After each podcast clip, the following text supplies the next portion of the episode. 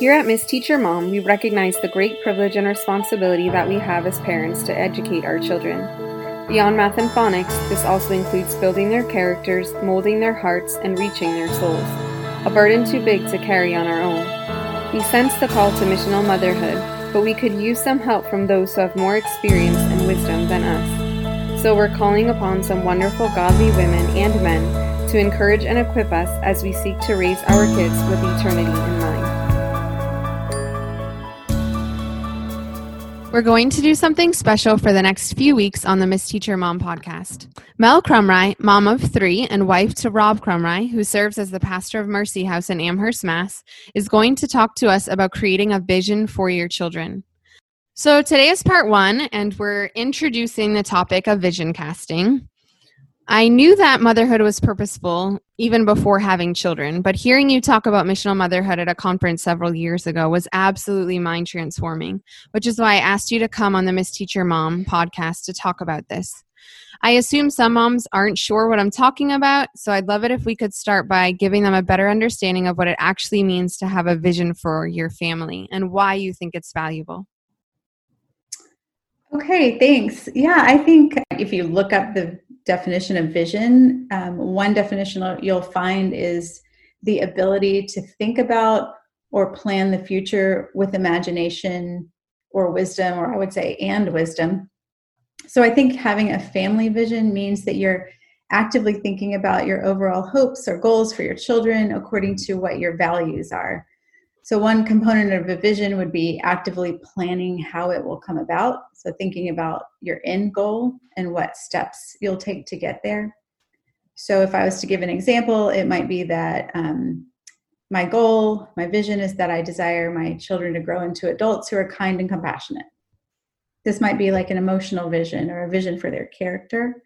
So, what things can I do when they're five years old, 10, 15, that will help them grow into kind, compassionate adults. Or if I desire that we have a close knit family, that we enjoy one another's company all the way into adulthood, what does that require of me as a parent now? What steps can I take toward um, that with my children now and when they're teenagers? Um, thinking through things like how will they spend their free time? Will you travel? What about screen time? Will you allow sleepovers, sports, friendships? How will all of these things fit into your own long range vision for your child and your family? Uh, but I also think a vision for your family could include the kinds of experiences you want them to have and the skills you want them to learn, uh, the values you want them to understand. And I think it should incorporate your, your own worldview, the worldview that you want them to embrace, or the body of knowledge you want them to have before they leave your home the places you want them to travel, the music you want them exposed to, and so on. So I actually think that's the fun part of of uh, creating a vision is just dreaming about all of the things that you enjoy personally and the things that you value and hope to impart to your children. So I guess the opposite of having a vision, and I think most parents sort of naturally have a vision for their kids, even if it's not formally written down. So I think the opposite would just be short sightedness or blindness. So parenting is difficult enough, and there's just the temptation to let the years come and go as they will without much of a plan, which is really, I completely understand that and have fallen into that um, often. So I think creating a vision, even as just simply a list of your hopes and desires for your children, helps protect them from coming under the influence of someone else's vision, which may not be in their best interest. And it also guards um, everyone in your family, especially parents, from letting those years slip away without ever getting to the things that you truly value and want to impart to the children that have been entrusted to you.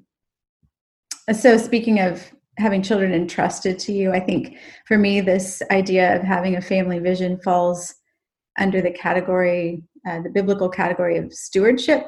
So I think about Genesis 1, where God creates man and woman and calls them to steward the earth. He asks them to rule over it, to subdue it, to be productive and fruitful. So if I apply God's stewardship mandate to my own children, my own home, It means that I need to um, rule over, so to speak, their childhood on some level, to tailor it, to subdue anything that would threaten it, and to work to make it fruitful. Also, just having a vision for my children reflects God's vision for me as His daughter. So He's He's a good father, and I'm His daughter. Um, it reminds me of um, something we see about His character in Philippians chapter 1, verse 6, which is probably very familiar, but it says, I'm sure of this, that he who began a good work in you will bring it to completion at the day of Jesus Christ. And then I think about Paul, who wrote to the Colossians saying, Him, Christ, we proclaim, warning everyone, teaching everyone with all wisdom, that we may present everyone mature in Christ. For this I toil struggling with all of his energy that he powerfully works in me. So, just two examples uh, God himself and also the Apostle Paul having the same goal for those that they shepherd and lead, which is they they have hopes and they work toward the transformation, the completeness, and the maturity of those who are under their care.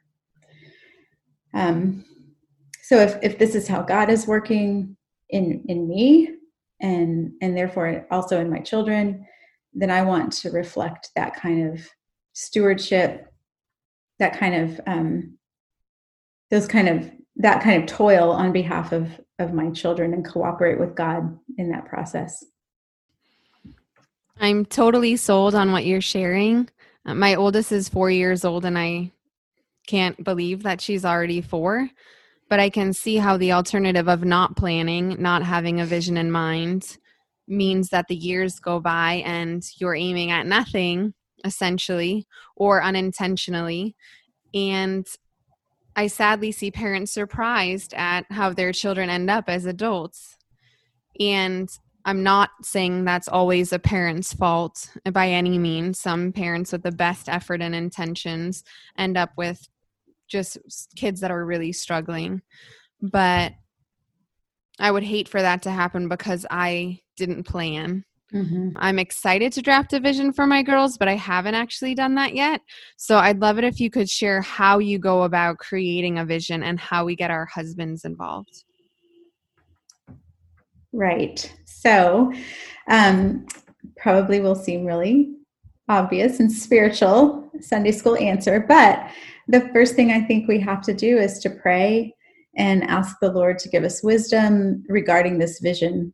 So, praying about what things does He want them to know and what things does He want them to learn? What character qualities does He value? What knowledge and skill would the Lord want them to have? And then after that, and all throughout, I would prayerfully start just making a list of the things that you personally desire your child to learn, um, trusting that God is leading you in that. So, as far as list making goes, I would start with broad categories like what character qualities do you want them to have? What worldview do you want to impart? What experiences do you want them to have? What about their friendships? And then you could move to more specific things like what books and songs and field trips and family devotions do we want to have? What will church look like? You could be really formal about this or really informal with creating a vision. Um, create a written vision or just think through things you want for your child by the time they're 18 or by the time they're getting ready to leave your house. And then I think after that, I would think about their developmental stages. So, what, what part of the vision can be implemented when they're toddlers? What about when they're in elementary school, middle school, high school? And then uh, what steps toward that greater vision could you take during those different phases of development? Like what's even feasible to do at a certain um, season of their development? And as for involving your husband, which I think is really important, but I think um, husbands really vary on this in personality. Uh, some, I think, naturally are just have a vision for their family. And so they're all on board and they want to have a lot of input in creating one. But I know that there's some husbands out there that don't feel quite as comfortable with this or quite as motivated. So for those husbands, I would prayerfully again approach him with your idea for creating a vision and even give him a few examples of things you have in mind, things you'd like to include, and then ask him what he thinks about it and whether he has any anything to add or uh, priorities he has that he wants to uh, make sure are instilled or um, in his in his children things he wants to happen before they leave the house. So I think a lot of men tend to have a really focused wisdom about these things and can lend us a lot of insight into things we may have overlooked, forgotten, um, or maybe if we're overthinking things, he can help us be more realistic about it. Mm-hmm. That's helpful. Thank you. As I listen to what you share, you're sharing, I'm so excited and compelled to create a vision for our children. I'm already thinking about qual- character qualities I want to instill in them and experiences I'd love to have with them, books I'd love for them to read. I can't help but think of parents of older children or teenagers who, after hearing this, might think that creating a vision is important, but their children's characters are formed, or it's too late to change curriculums if they homeschool, or they've already have strong opinions or defined worldview. Do you have any advice for parents who feel like it's possibly too late to create or implement a family vision? Yeah, I I um I think so. Several scriptures actually come to mind when I think about that feeling like you've lost your opportunity um, like it's too late to shape your child's life or character. Um, th- so these scriptures aren't all about raising children, but they are maybe more about how we use our time. So the first one, though, is actually about raising and shaping children, which is probably familiar to a lot of listeners, but it's Proverbs 22 6, which says, Train up a child in the way he should go, and even when he is old, he will not depart from it. So, thinking about older kids, teenagers, especially still living at home, um, they are still under your provision. Um, you're providing for their lifestyles. um, they're under your authority. They're under your influence. So, I I would say there's still a window of time to shape them, and that even it's a really crucial time to do it. Maybe even enjoyable as you walk alongside them in it. And what I found is that teenagers, they really do want to be led and shaped, uh, but they don't always act like it. So sometimes we just have to sort of move past the attitude um, and still try and cast a vision with them and for them. The other verse that comes to mind is Ephesians 5 16 that says, Therefore, be careful how you walk, not as unwise men, but as wise, making the most of your time because the days are evil. So, in a general sense, this verse is about encouraging believers in general to be wise and careful about their time. But if we think back to the call of stewardship and we consider raising children um, also under God's mandate to steward what He has gifted us with, then we can ask the Lord how to make the most of our time with our older children and just specifically ask Him for how to shape those remaining months and years that they may have at home with you. And then, uh, lastly, in Colossians 4, Paul is encouraging the church members there to make the best use of their time. Um, now, this is in the context of interacting with outsiders, people outside the church but still that idea of making the best use of time is pretty consistent in scripture and then we see it again so not finally but here's another verse psalm 90 um, in psalm 90 moses writes a lot about the passage of time and the vanity of our days on earth but he also in the midst of that asks the lord to teach us to number our days and he also asks the Lord to establish the work of our hands. So again, it's clear that time is something we are asked to be good stewards of. Number our days. So it doesn't matter if your child is a 13 year old eighth grader or your child is 18 and a senior in high school, you, you still have a window of time for influence. And I think you can make the most of your remaining time with them with the Lord's help but I I can totally relate to that line of thinking. I I'll, I just tend to be a glass half empty kind of thinker in situations like this. I just kind of get overwhelmed with like a, a hopelessness and feel a lot of regret about what I might have what I might have missed. But I I do just my kids are all in their 20s now, so I I just want to encourage you that it's really never too late. I think two things happen when you try and implement something new with older kids with teenagers. They resist it at first, but later they're really grateful for it, um, especially when they realize it was truly intended for their growth and for their benefit. Um, but I think their their gratitude really happens only in the context of a good relationship with you. So I think how you approach them and the relational base you've created with them is really crucial to a vision for them. So I would just think through your vision for your older child or yeah, teenager, older kid. What are your reasons for it? I would write it down for them. I would suggest a time frame for accomplishing it.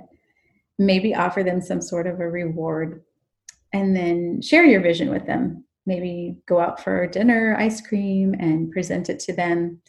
And I, re- I really think if you make it fun, relational, express your hopes and desires, and and promise to be alongside them in the process, it's doable and worthwhile. And then I would just encourage you with another scripture, um, Galatians 6 9, which says to not lose heart in doing good. So I would encourage you to not lose heart in doing this good on behalf of your older kids. Um, and then back to Galatians 6 9, for in due time you will reap if you will if you do not grow weary. I think that advice is really encouraging, and I think it really pertains to all of us because there are times as parents we realize we've been doing something or allowing something that we want to change, no matter what their age is. I hear a lot of moms even saying during the pandemic, we've been letting our kids watch too much TV or giving too much freedom with technology, and we want to change that and restrict that. So I think those words of encouragement are helpful for all of us as we create our own vision, but then also through the years decide that something's not working or we want to change something, that we can do that. We have the freedom and encouragement to do that. And those practical tips will be helpful as well.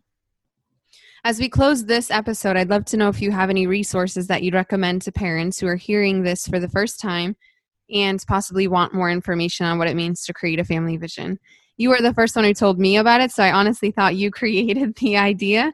But since talking to you, it sounds like this is something that's actually been around for a while.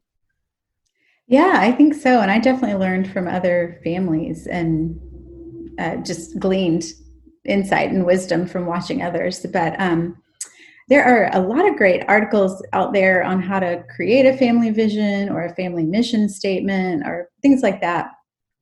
So, Focus on the Family has a few articles on the topic on their website. Um, so, you can go there and sort of search the topic.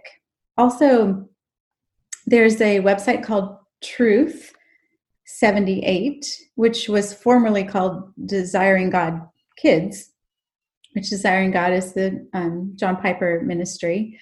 And so the Truth 78 website has a lot of helpful ideas for creating a family vision. So it's a reference to Psalm 78, which teaches that we will, um, as parents, take the biblical teaching we have received, as well as our own personal testimonies, and then faithfully pass them on to the next generation. So you can see where that vision casting for family and future generations comes from.